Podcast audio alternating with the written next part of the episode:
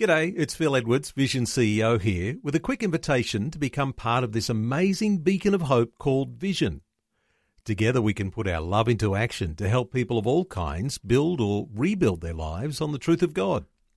Please consider the part you can play during our upcoming Visionathon appeal, remembering that it's your support that makes Vision possible, including this podcast. Life, culture, and current events from a biblical perspective. 2020 on Vision.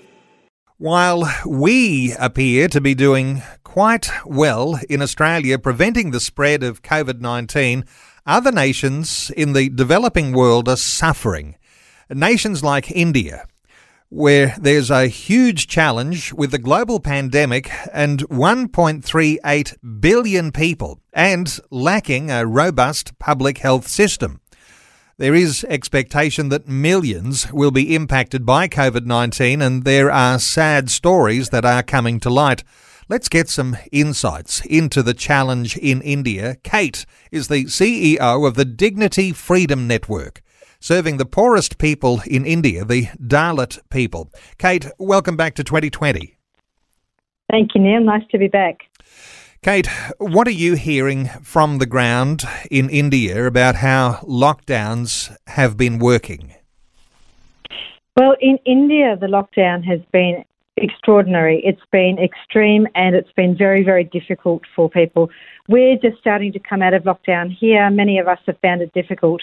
But to put it in perspective, what's happening in India is just to a whole different level. From what I understand, in India, it's so severe that there are many who are more concerned about starvation than they are about getting the virus from the pandemic. Absolutely. Numbers in India are actually quite statistically low at this time. So they're saying that there's around 106,000 people who are infected, with around 3,300 deaths. Uh, but that's mainly due to low testing, not necessarily due to lack of infection. And we know personally a number of people who have died. But as you say, more people are concerned about starvation than they are about actually contracting the illness themselves. Uh, there's many, many wage daily wage earners. There's around 90 million of them. So when lockdown happened, they lost their job that day, and there was no job keeper or any other infrastructure to support them. The lockdown happened with just four hours' notice, so there was no time and no capacity to stockpile, stockpile food. And the lockdown still continues. It's easing slightly, but it's just incredible what these people are having to cope with. Well, with no welfare safety net, and as we mentioned, not a robust health system, challenges for India are very, very severe. Your people, your team on the ground in India, you're operating the Good Shepherd Medical Care and well positioned to respond with clinics and community health workers, even in different places across the country.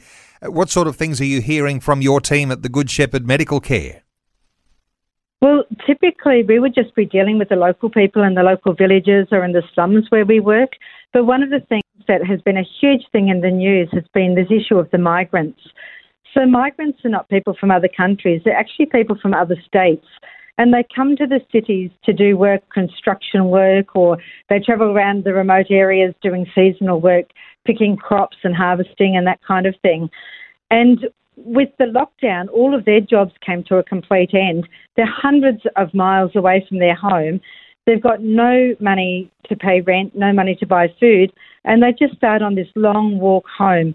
And so we've seen this on the news here in Australia. We've seen different articles on ABC and, and BBC and such about some of these horror stories of these people with absolutely nothing, absolutely destitute, and just walking hundreds of miles just to try and get home, just to try and save their families.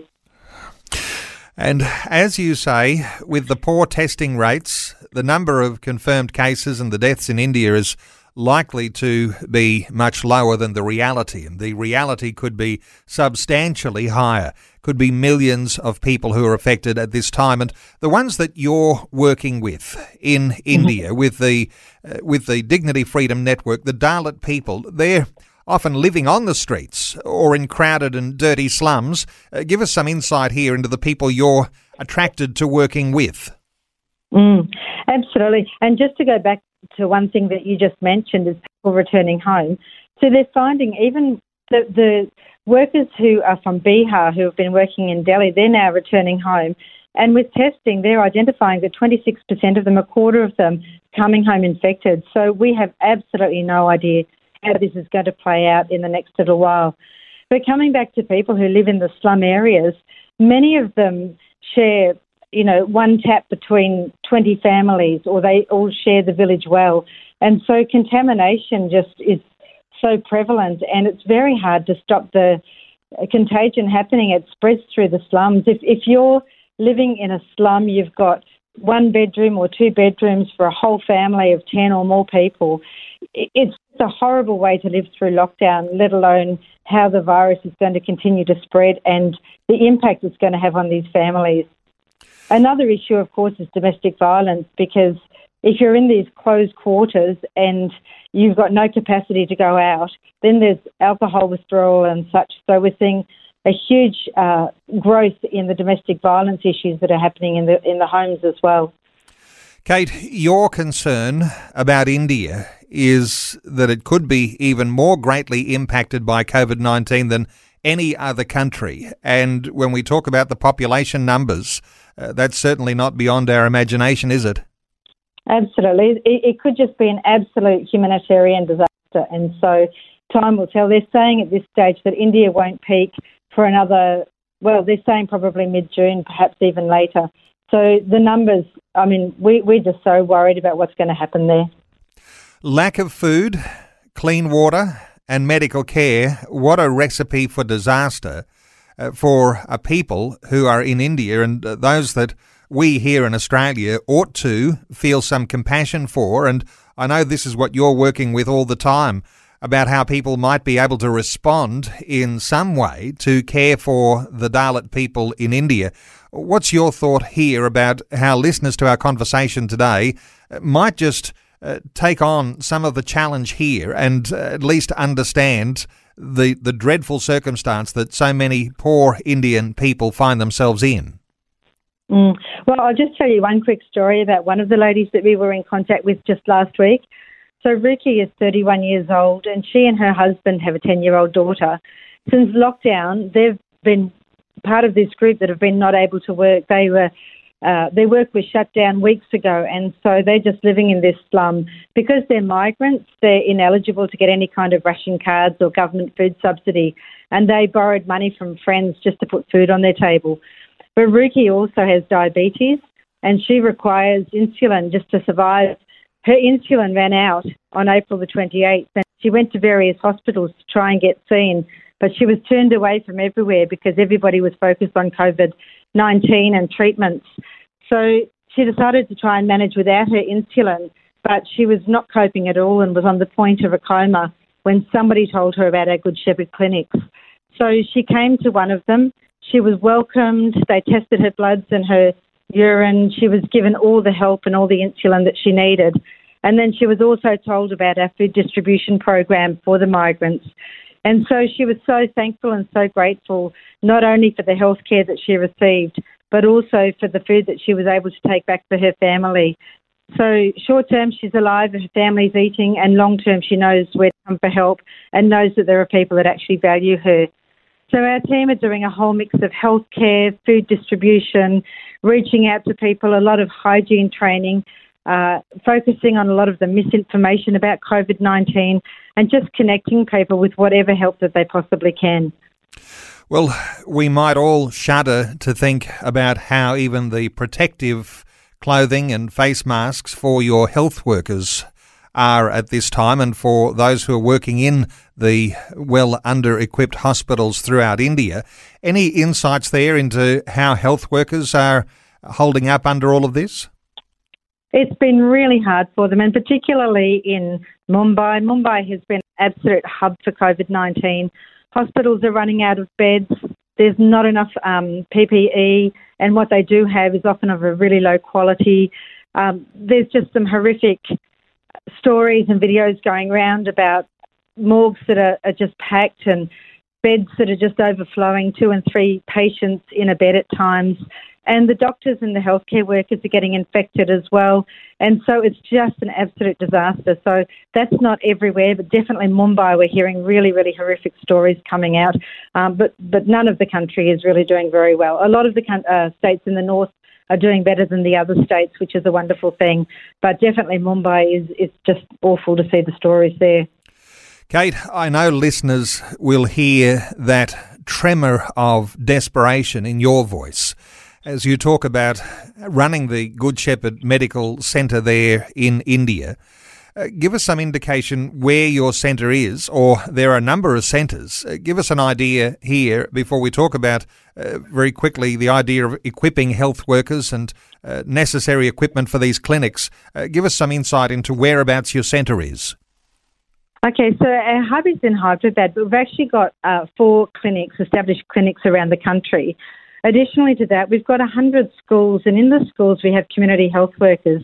So these are health workers that actually have a relationship with people in the village. They speak the local language and they have the trust of the people in the village. So currently we're in around 1,300 villages with our community health workers. And to increase their capacity, we've also introduced telemedicine. So from our four medical clinic hubs and that we have, we're actually able to connect the community health workers with doctors who can talk them through and guide them through some of the more um, intentional medical care that is needed in the villages. So uh, we have, as I said, uh, um, over 100 schools around the country, and some of these have also been transformed into clinics and shelters and food distribution centres. It's actually school holidays anyway in India, it's the summer there. And so we've been able to transform the schools, which are also remote and rural schools, and, and they can become hubs within the actual village. Well, it's sobering and disturbing to hear the way you're sharing these things, Kate, and uh, particularly when you tell the stories of those workers who work in the city, but when there's a lockdown and their jobs are now no more, no safety net, they make their way home. And so sometimes walking hundreds of kilometres to find their home. And uh, as we've been hearing those reports, some dying on the way. You're running four clinics as well as your main Good Shepherd medical care. You're into 100 schools. You're working with 1,300 villages in India. Uh, what are the needs right now, uh, just quickly for listeners who might be thinking we need to pray for the Dignity Freedom Network, the good work they're doing, and perhaps even support? How would you like people to respond, Kate? Well, I actually find it very hard to ask for help. I find it very hard to ask for money. But when I see the stories, when I see our incredible health workers, it makes me just unashamedly say we need more. We need more prayer. We need people to be praying for health over our health workers and medical teams. We need people to be supporting us financially. We want to expand into more villages. The needs are absolutely astronomical, and we feel like we're just touching the tip of the iceberg, and we just want to do so much more. We want to be an expression of God's love to these people and supporting them through these dire times. Well, Kate is the CEO of the Dignity Freedom Network. Kate is based in Australia, but what we're talking about is their health clinics, the schools, and the villages of India where the Dignity Freedom Network is at work. This is the website uh, for those who can connect, either for prayer or you may be able to spare a few dollars because money needed right now. dfn.org.au, the Dignity Freedom Network. dfn.org.au. Kate, thanks so much for your update today on 2020. Thanks so much, Neil. Thanks for having the conversation and thanks for your interest in what we do. Thanks for taking time to listen to this audio on demand from Vision Christian Media. To find out more about us, go to vision.org.au.